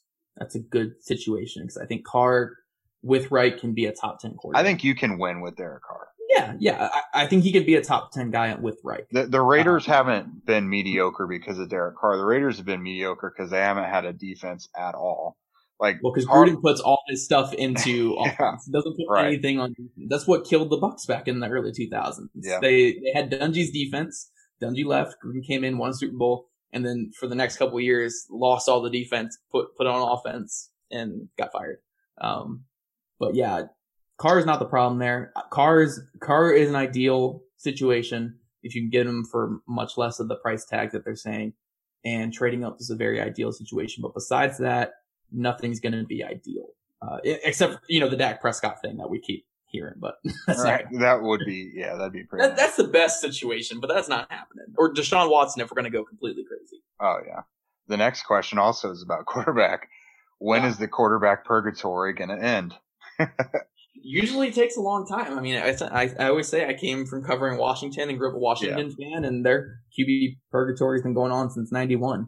So right, I, I don't. I mean, I, I think Colts fans know that we've all been spoiled. You know, we went from we went from Peyton Manning to Andrew Luck, and that was just 20 years of of really good stuff going on. But uh, I mean, most teams. I mean, the Bears think about the Bears, the Dolphins took forever, the Broncos, the Browns took so there are teams that were stuck in quarterback purgatory for 20, 30 years. Like you said, Washington, they'll figure it out. The Colts have the right leadership to figure it out. So if they're, if their purgatory lasts, uh, well, they're only in purgatory for this offseason because you can't really count Rivers as that. That was quality quarterback play. Oh, but I, yeah. If we're if we're talking about purgatory, it's the uncertain, it's the long term uncertainty of the position that is the purgatory. I feel like we'll be fine. Ballard, yeah. you got Ballard there, you got Dodd still there. Frank I'm Wright. not. Yeah, I'm not worried about it. They'll figure something out. Like they know. They know they have to do it. You know. They. They. Imagine being the Texans right now, who are in QB purgatory, and they have a superstar quarterback on the roster, but they're still in QB purgatory. That's so weird. What's Right? going on? Like the owner is oblivious, and then like his right hand man is just like the only person he'll listen to. Like that is Oh, dude. so weird. There. Like oh I my will say, god. we have been leaked so many stories about Easterby. I will Mhm. say, from what I've heard, they're like the tip of the iceberg still. Like It's all he is tame. legitimately insane. Like he is, he's like crazy TV evan- evangelist or whatever the heck that word is. Like times a hundred plus a con man. Like that's what he is. Like it's insane. He is he is a nut job, and he is that whole like. It kind of reminds me with, with Bruce Allen with Washington for all those years. Oh, Bruce yeah. Allen was just a, a drunken idiot. Like this guy is a super smart con man. Like he was just weaseled his way up there. It, it's like you knew Bruce Allen eventually was going to go away because he's a drunken idiot. Like, Mhm. but Easterby, I don't know. I, like, dude, it wouldn't even shock me if he became the owner of the team eventually. Like, he's like that far intertwined in this stuff. Like, it's The, the other owners would have to like mount up and get him sent out like some Donald Sterling shit. it is wild, man. It's it's absolutely insane, and it's great that it's happening to a divisional rival. I do like that. I like that. Yeah. Yeah. Cause they, they have, they had a nice shiny quarterback. They had a good quarterback situation and then it only took them a few years to screw it up. Yeah, Cause remember they, they were rocking Brian Hoyer and Brock Osweiler and Matt Mhm. Schaub was their best ever quarterback for a long time. They found a way to squander Deshaun Watson in not a lot of time. I'm Dude, thankful we were looking that. at going against Trevor Lawrence, Deshaun Watson, and Ryan Tannehill for the foreseeable future. Now we got Tannehill, who's in his 30s, and he's not a superstar, but he's a top 10 quarterback. He's good. Um, and then you got Lawrence, who most likely is going to be really good, but you don't know. You have basically two guys who aren't for sure top five guys, and then don't have Watson. So it definitely made it a lot better, a lot easier for Colts. Yeah, absolutely. Uh, let's see. This next one has nothing to do with quarterbacks. And by the way, we never, we didn't have to mention Sam Darnold at all. Um, so it sounds like Kemoko Turay never fully recovered from his injury. Is there any news on how serious and how long of a rehab that is going to be again? Um, I mean, I don't, uh, did you hear anything new on that? Uh, I think he was getting some work done to clean it up again recently. That's where this. I think that's where this tweet came from. Uh, but- that, that's not unheard of. Like, yeah, it took him a while to get back, but like it's a devastating bone. The- honestly, the you know? biggest thing is I hope this gives him confidence again on it because at the end of the year he didn't have much confidence with that ankle. Still, you could see by the way he was moving around the corner, he just didn't have confidence with the ankle. So hopefully, I mean, just the cleanup procedure gives him that confidence. Uh, Yeah, but I that's such a that's such a big part of it. I remember, I think it was Henry Anderson when he came back from his ACL a handful of years ago. He was he was telling us in the media, you know, so much of it is just like the confidence and comfortability of using that leg again. Like Yeah. physically you're fine, but mentally you have hurdles to to go through. Maybe that's part of it. Oh no, I mean, I mean, when I was a kid, I broke my my left arm, my humerus bone in my left arm, and you're scared to even like hit that again after. Like, that's just, you know, that's not even a pro athlete who has multiple injuries and stuff like Mhm. that. Like, yeah, I can't imagine. It, I'm sure it's it's rough to really trust that part of your body again. Yeah, absolutely. Next one. Who are your favorite offensive tackles in free agency and in the draft to replace Anthony Castonzo? This I, like this one. I'll let you go ahead. All right, uh, I mentioned with Kyle, but Roderick Johnson's my favorite in free agency. Uh, And you're I think- saying as a starter, as a potential starter Yeah, this year. Okay. Yeah, no, and I, I definitely start him. I, I think you can hide the deficiencies in pass pro, and honestly, I think his best reps in pass pro came in those aggressive sets that the Colts already do. So I, think there's room for him to be even better in this system than what he was in Houston. Uh, but I really like him. I think it's gonna be a really cheap deal to get him here. It could be you get him for like a one year, like two or three million dollar deal. I'm assuming if that might even be too much. Like who knows? He was a swing tackle for the Texans, so who knows how much he's really to command.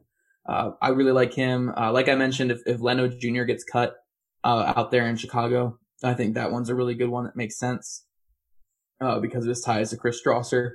Uh, and then I, I also like um, uh, who was oh Russell Okung. That was the other one that you mentioned that I liked yeah. as well. I, I, think he's a good fit for for what they would want. Uh, but I like I like them in free agency. But I I prefer to go cheap if you're going to go the free agent route. Uh, maybe a guy like Joe Haeg coming back too, just to be a really low end type of starter because I think he's a free agent again this off season. Uh, in the draft though, I mean, there, there's so many guys I like. It's a great offensive tackle class. Uh, if you're looking at round one, uh, I really like Christian Darrisaw out of Virginia Tech, uh, big Mauler type. Uh, Samuel Cosmi is my draft crush in this class. I absolutely love Sam Cosmi. I think he's David Bakhtiari from what I've seen. Mm-hmm people are a lot lower on him than me, but and they always say technique issues and stuff. But I watch this film and I see maybe one bad rep like every two or three games. Like I think he's outstanding. So maybe I just need to watch some older film to to see the mistakes that people are talking about. But I think he's simply outstanding. Mm-hmm. Uh, if you're going more towards the middle rounds, I like guys like James Hudson out of Cincinnati and uh, D'Ante Smith out of ECU. Uh, both raw guys, a little smaller, like they need to put on some weight, but uh, they can move really well. They're very physical at the point of attack. Uh, great punches.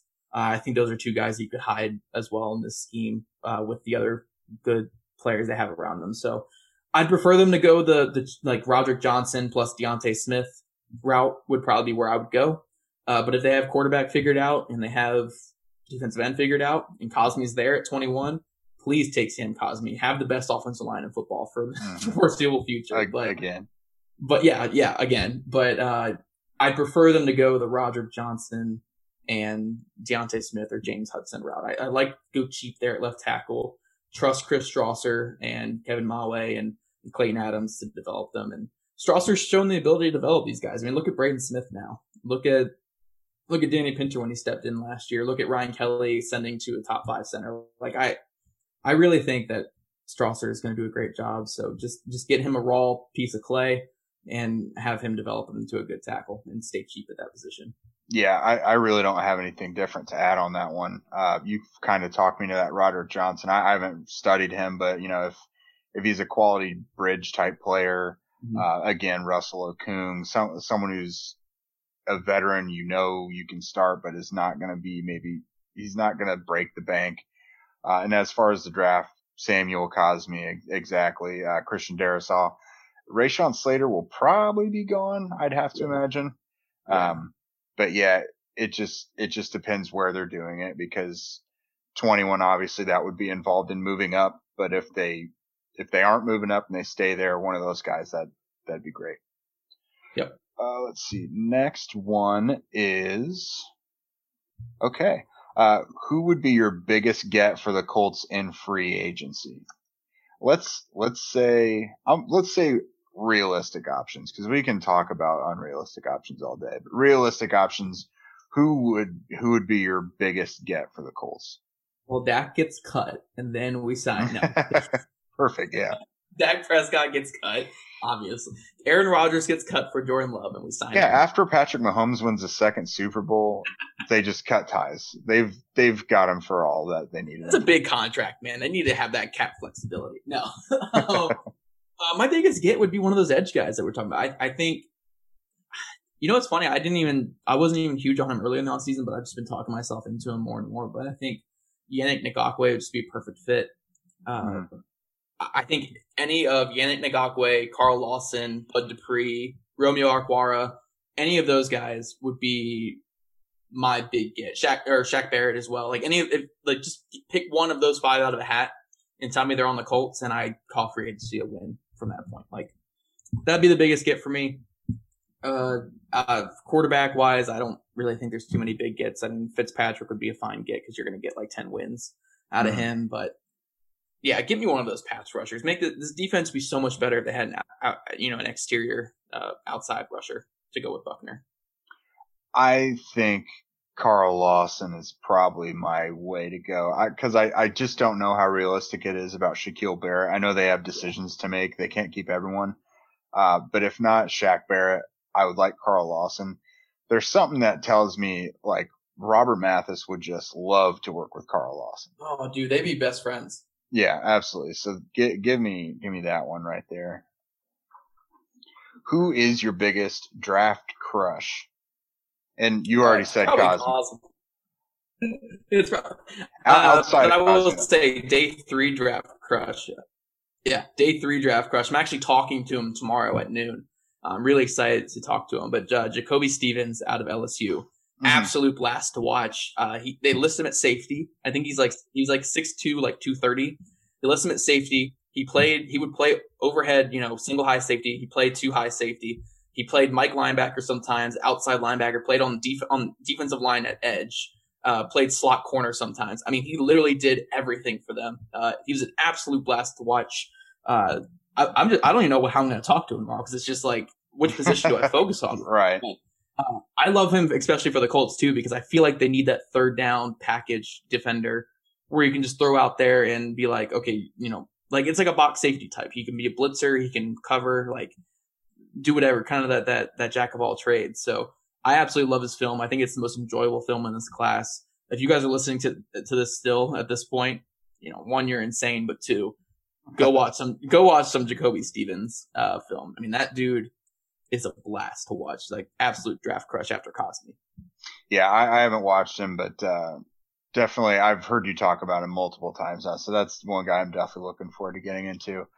So for me, I'm not super deep in, into my study yet. So there's been some guys I've been following for a year or two already, just seeing them on, on other guys' tape. Brady White from Memphis. I've liked him for a while.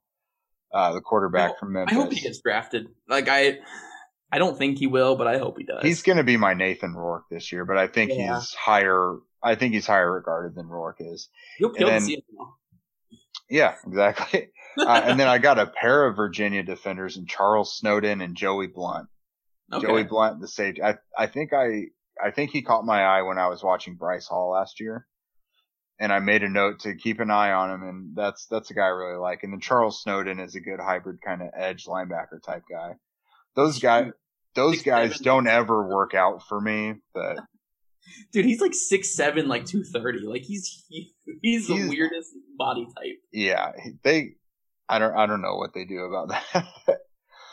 but that is it for questions for now. And then the last thing I got for you, Zach, it's Super Bowl pick time.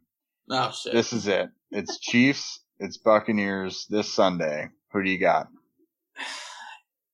What was the thing we've been saying all playoffs? Don't pick against the best quarterback in the world. Yeah, yep, yep.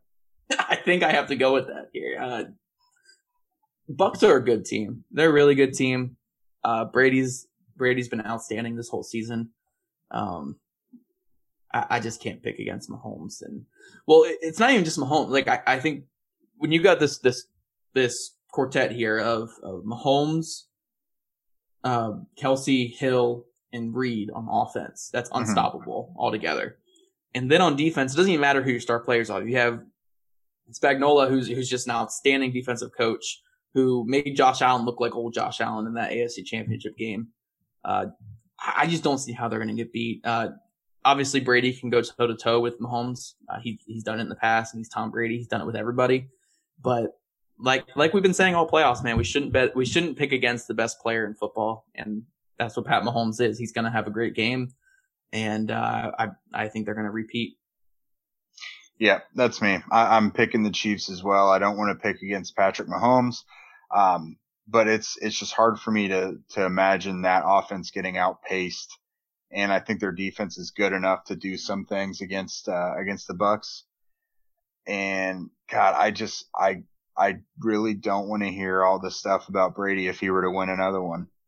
you know what I mean? Cemented his legacy for the twelfth time. Yeah, cool, awesome. Yeah, it's like after the NFC Championship game, he threw like three picks in the second half, and they were like, "Oh my God, this dude is the greatest." I mean, look, he cemented himself as one of the best all time, like 15 years ago, right? or like 10 years ago. Like, you don't. How many times can you like how much how many layers of cement are we putting down on his legacy? Yeah, I just I want something else to talk about.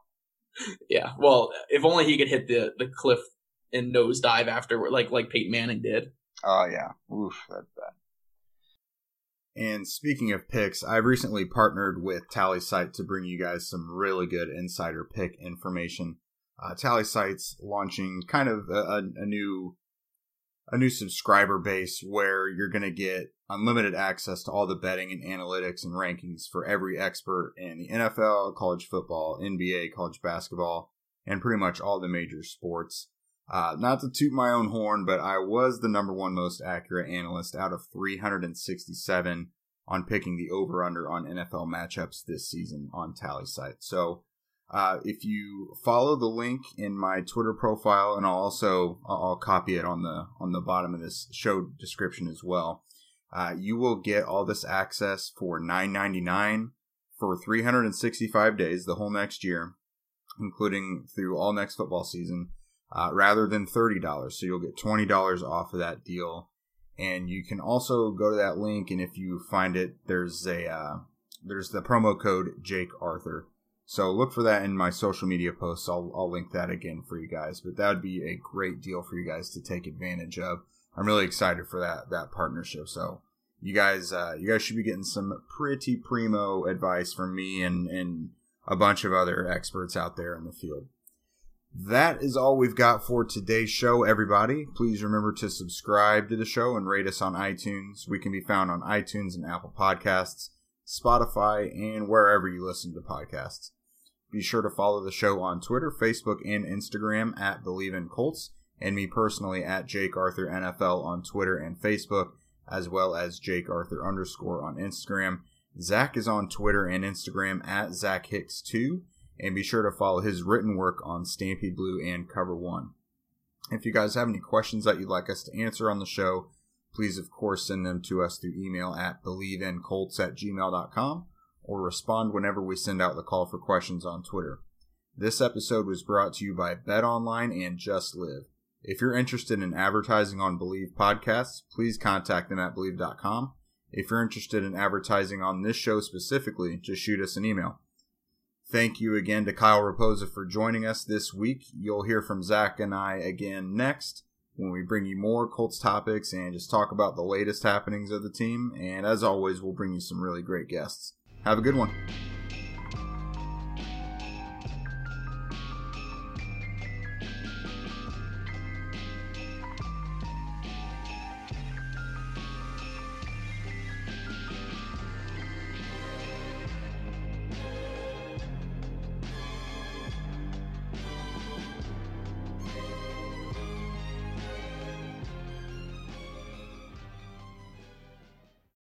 For the ones who work hard to ensure their crew can always go the extra mile, and the ones who get in early so everyone can go home on time, there's Grainger, offering professional grade supplies backed by product experts so you can quickly and easily find what you need. Plus, you can count on access to a committed team ready to go the extra mile for you. Call, clickgrainger.com, or just stop by. Grainger, for the ones who get it done.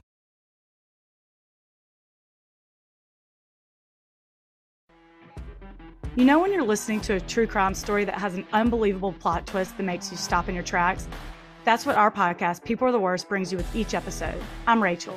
And I'm Rebecca. We're identical twins who love true crime cases that make you say, didn't see that coming, and we hate the people responsible for them. Listen to People Are the Worst now on Apple, Spotify, or wherever you get your podcasts.